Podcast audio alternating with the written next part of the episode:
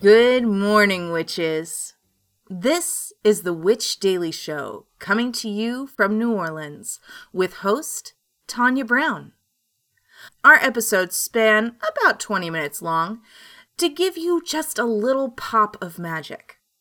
So, tune in, take a deep breath, and enjoy.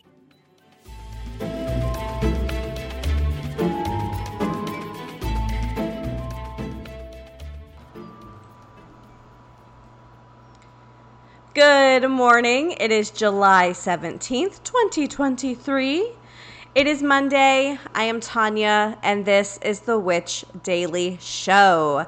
Today's episode is brought to you by Witch Way Magazine. So let's get your day going with a little magic. Our quote of the day is Life shrinks or expands in proportion to one's courage by Anais Nin. So, we are drinking Seance today. Seance is, I think, like the first tea I ever created. It is a decadent chocolate drink. It's actually named after the Umbrella Academy character, the Seance. So, the Aztecs believed that cocoa would bestow upon mortals wisdom, and with this in mind, Seance is a chocolate lover's dream. Cocoa, black tea, and chicory is an indulgent and decadent drink. Not to like go too far off from our tea of the day, but I am actually creating like my own signature hot chocolate blend. Um, anyone who's been listening to the podcast for a while knows hot chocolate is one of my favorite things in the whole world. And I've always wanted to create a decadent blend that is akin to like the really expensive chocolate shops in New York. So every holiday, like, I'm not supposed to be talking about this yet, but it's Bastille Day when I'm recording this, and I can do whatever I want. So, um, every Christmas I treat myself and I order like some hot chocolate from one of my favorite chocolatiers from New York. It's like with shipping, it's probably like a good $30, but like it's a treat. It's once a year. It makes me happy. But I'm always like I just want this hot chocolate without having to worry about shipping because like it's kind of expensive shipping because they want it to get you next day i don't know why. And it's just this whole thing. So my goal is to create something that's just as decadent and incredible as these chocolate shops that I spend way too much money on hot chocolate for, but it's my own blend that I really love. So I've been working on that and I'm so excited to share it with you. Right now, I'm kind of contemplating a name. So if you think you have a really fun, witchy name for a hot chocolate, uh, reach out and let me know. I would absolutely love to uh, maybe get some feedback on that. So, that's not that's not what we're talking about today, but I, I, I just really wanted to talk about it. Uh, but Seance, our chocolate tea, has black tea, cacao nibs, chicory, dark chocolate chips, and blue corn flour. So this is ideal, in my opinion, for the dark half of the year. But I heard on TikTok that it's Halloween already. So I think we're already there. Um, I'm going to be honest. I love the idea. I love the idea of just doing what you love despite when you're supposed to because the world is falling apart. So why not? Um, but I'm going to be honest. I like kind of the seasonal timestamp of traditions. For me, it just keeps things special. Uh, but if you are a cho- uh, Halloween is now type of person, this is perfect for you. So, we're going to talk a little bit about black tea. So, this comes to us from dermascope.com, and it is the wonders of black tea. So, Black tea is a very common tea that comes from the tea plant. The tea's oxidation level is what gives it its color and flavor, and during the process stage, it is fermented and oxidized. The compounds found in black tea are the flavonoids, and it is said that that is what kind of gives it its health benefits. Black tea has few calories and minimal proteins, carbohydrates, and sodium. Black tea helps with heart dysfunctions as well as abnormal function of blood vessels, which leads to stroke. Uh, drinking black tea has a positive effect on the digestive system of the body. It has great anti inflammatory effects to help cure digestive disorders, and it also fights stomach cancer as well as uh, antibacterial. So, yeah, black tea can help with stress relief because it lowers productions of the stress hormones, and the amino acids found in this tea promote relaxation.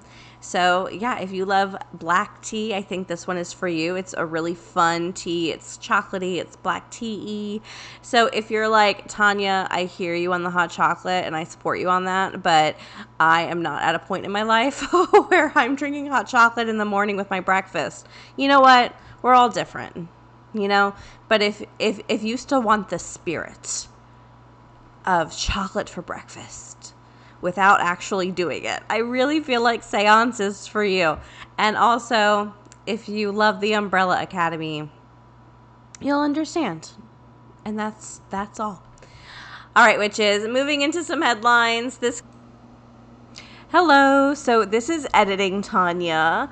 Um, I did want to say that we actually had a headline here about a new movie coming out.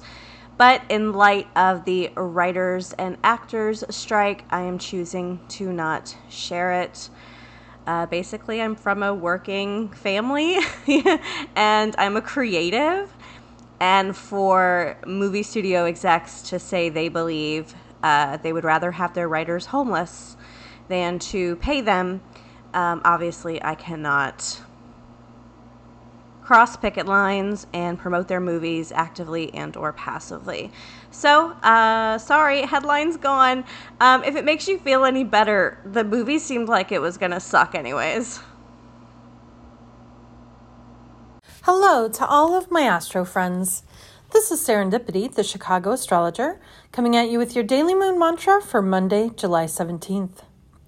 The new moon brings fresh light to the warm embrace of Cancer.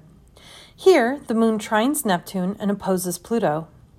The trine to Neptune creates a dreamy pall over the day, while the opposition to Pluto keeps trying to jostle us awake.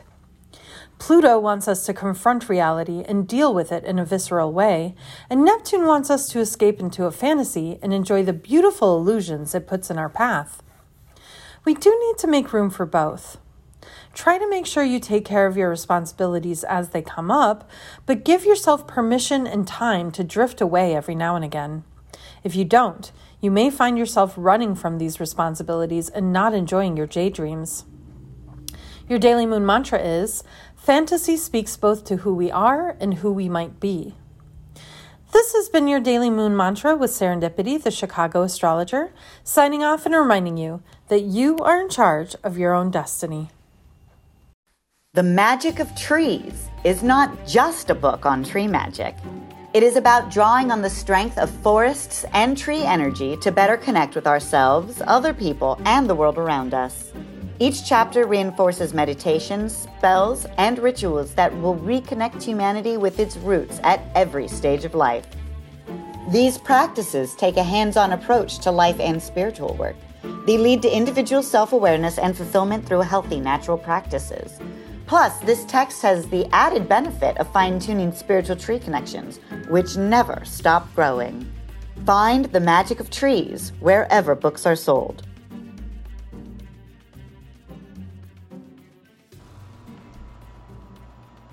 All right, we are back. So, we have a question from one of our listeners, April. April writes, I want to know more about familiars. I'm a vet tech and would love to know more. So awesome. Let's talk about familiars. I think it would be really fun for us to do maybe a little familiars series closer to the end of the year. And we can talk more about. Um, I would love to find a pet psychic to have on the show. We can maybe talk to a pet psychic and we can talk about animal magic and a dig more into the history of familiars, especially within um, kind of like the 1700s, 1800s. The familiar stuff is really interesting back then. So I would love for us to do that. But for now, let's just do like a really easy kind of overview of what a familiar is. So this is from Wikipedia, which when I was in high school, they said you can't use it because it's incorrect and like anyone can add to it. But um, I'm actually like my best friend is someone who like works with Wikipedia and like keeping um, it accurate and all of that. So it's actually much more accurate today than maybe it was when it first came out. But uh, familiars. In European folklore or the medieval and early uh, modern periods, familiars or familiar spirits just meant a close friend or companion and may be seen in um, seen as the scientific name for dog. So that I actually think is kind of where we got our wires crossed on familiars. So a lot of people today view familiars as animals who assist witches in their working. However, historically, that is just not what that meant, right? It actually originally meant a familiar spirit who served witches. So the idea was is that let's say you had a coven mate who was a little older than you and then she passes away her spirit could come and help you do magic and work and kind of uh, help bring your magic to maybe the other side or lend their services in some way or another in the afterlife. However, because familiar in terms of like just regular language, that, was non magical, just meant like a companion, it actually can often be seen as the scientific name for dogs. So you kind of see how we somehow got from a familiar spirit is just a loved one who may be passed and who helps us magically and then scientific name for dog and then now we kind of believe that only familiars are magical animals. So we kind of see how that worked right? So it is believed that familiars were supernatural entities or spiritual guardians that would protect and or assist witches and cunning folk in their magic. According to records of the time, those alleging to have had contact with familiar spirits reported that they could manifest as numerous forms, sometimes as an animal, sometimes human, sometimes a humanoid figure, or some sort of other form, a color, a smoke, anything like that. So when they served witches, they were often thought to be malevolent, but when working for cunning folk, they were often considered benevolent, although, of course, there's ambiguity there. So the former were often categorized as demons, while the latter were commonly thought to be as maybe like fairies. So, since the 20th century, some magical practitioners, including uh, people who practice neo pagan religions, specifically Wicca, will use the concept of familiars due to their association with older forms of magic. And these contemporary practitioners use pets or wildlife to be some sort of version of a familiar aid. So, black cats. Let's say you're like, well, we know that in um, the Salem trials and things like that, black cats were often associated as witches' familiars. How did that happen? Well, easy, right?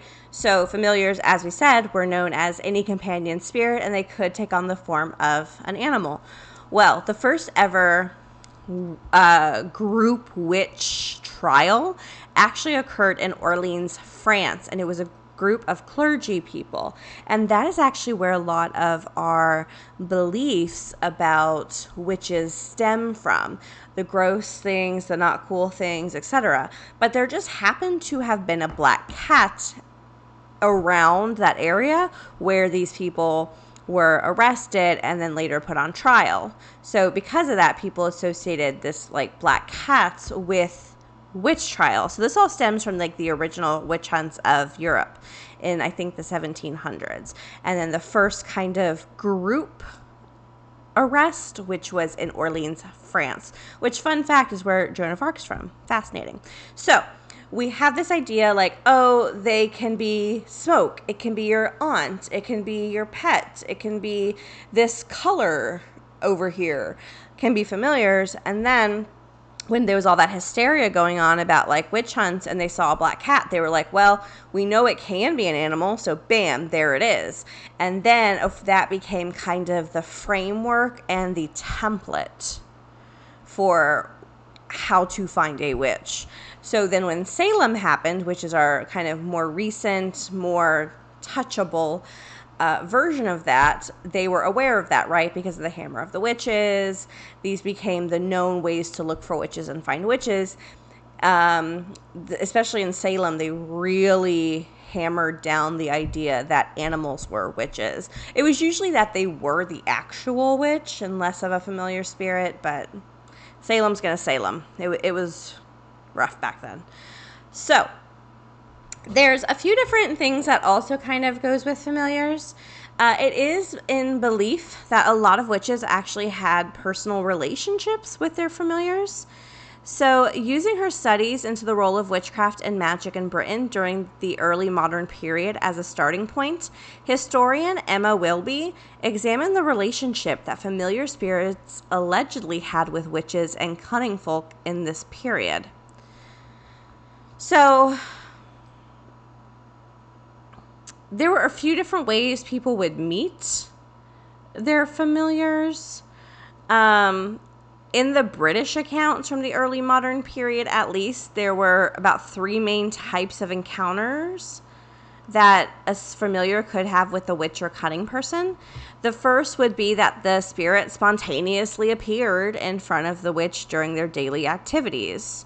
So, for instance, Joan Prentice from Essex gave an account that she was um, interrogated for witchcraft, and when alone in her chamber, sitting upon a low stool preparing for bed, a familiar appeared to her. Um, according to Anne Jeffreys in, in 1645, she said she was knitting or in her garden when the spirit uh, um, showed themselves to her. The second manner is meant to be like a pre-existing individual. Like i said before a family member a coven member someone we're already familiar with they've passed another spirit is coming to help us with magic. And then the third is sometimes believe that they're actually gifted a familiar spirit from somebody else a family member or someone of that nature. So there's believed to be a few different types of familiar spirits. We've kind of already talked about this, but uh, there can be humans, humanoids, animals. Uh, some people believe that malevolent spirits were actually kind of disguising themselves as animals, but I think that only applies in like Greek lore. Now, there's many different ways people would work with their spirits. Uh, very oftentimes, the magical practitioner would make an agreement or a pact with their familiar spirits. This length of time that the witch or cunning person worked with their spirit kind of varied between weeks or decades, and in most cases, the magical practitioner would conjure the familiar spirits when they needed their assistance. Although there are many different ways they, that they did this. Uh, Joan, who we already talked about from Essex, said she would kneel down in a circle and pray to Satan to uh, conjure her spirit. And in some rarer cases, there are accounts that familiars would just appear when they're unwanted. Uh, we have a record of that in 1646. And uh, we're also seeing familiars kind of popping up in the form of like nameable demons, which again feels very churchy. Yeah. It's very fascinating. Um, but there's even stories of witches having romantic relationships with uh, spirits and familiar spirits. And that kind of goes, I think, exactly as you would imagine it to be, uh, but is actually not that rare. I've heard of a few people who have claimed to have sexual relationships with ghosts. I want to say um, I'm gonna Google it because I know a lot of celebrities have talked about this, and I want to see if I can just pull up one real quick. Oh, someone made a whole list. so yeah, this one I knew. Anna Nicole Smith uh, said that she had a uh, sexual relationship with a spirit. Robin Roberts, who is a child pop star turned R&B legend. Lucy Liu claims to have also have had a sexual relationship with ghosts. Uh, Coco from Coco and Ice-T. And who else? And I think that is it. Oh, Kesha apparently also as well. So this is something you kind of hear about. And then we can get into the whole thing of like succubus and succubi, but I think that's for maybe another episode. but, anyways, familiars are a very interesting topic because you can dig into all kinds of things history, witch hunts.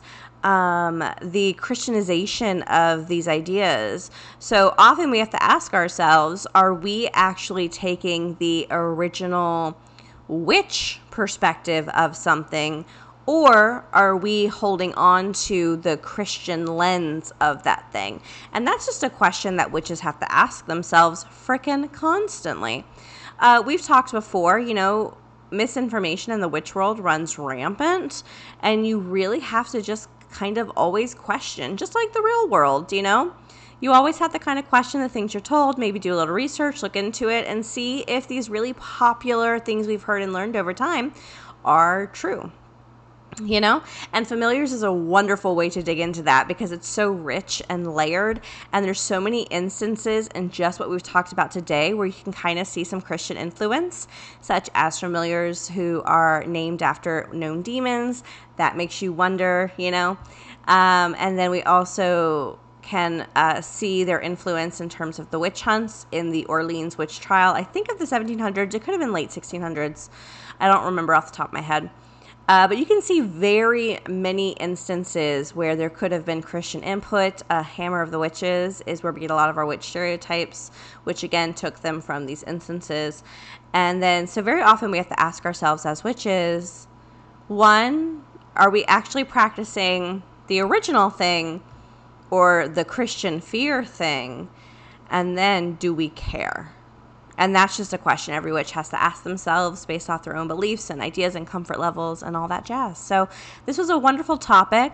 Um, I know I went a little off the goal of animal talk because familiars just, if we really get into the the nuts and bolts of it, um, have not much to do with animals more than like literally any other aspect of witchcraft. However, I love the idea of animal magic April, so I definitely want to do a series on that later this year. So we will do that, and I promise I will fulfill this goal for you as a vet tech.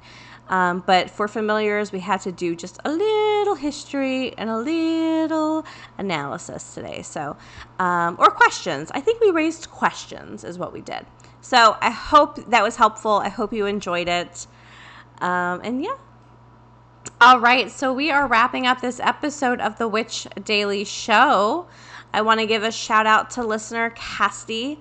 Cassidy, you starry eyed badass sun goddess. Oh my gosh, starry eyed sun goddess. I love it.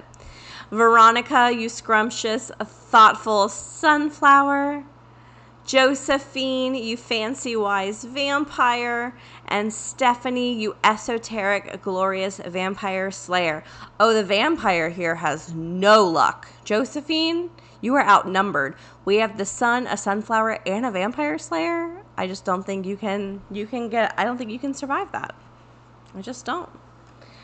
All right, so we have a card pull before we leave today. Our card is the Three of Chalices from the Buffy Tarot. The friends who slay together stay together, and this is an opportunity to celebrate the people in your life.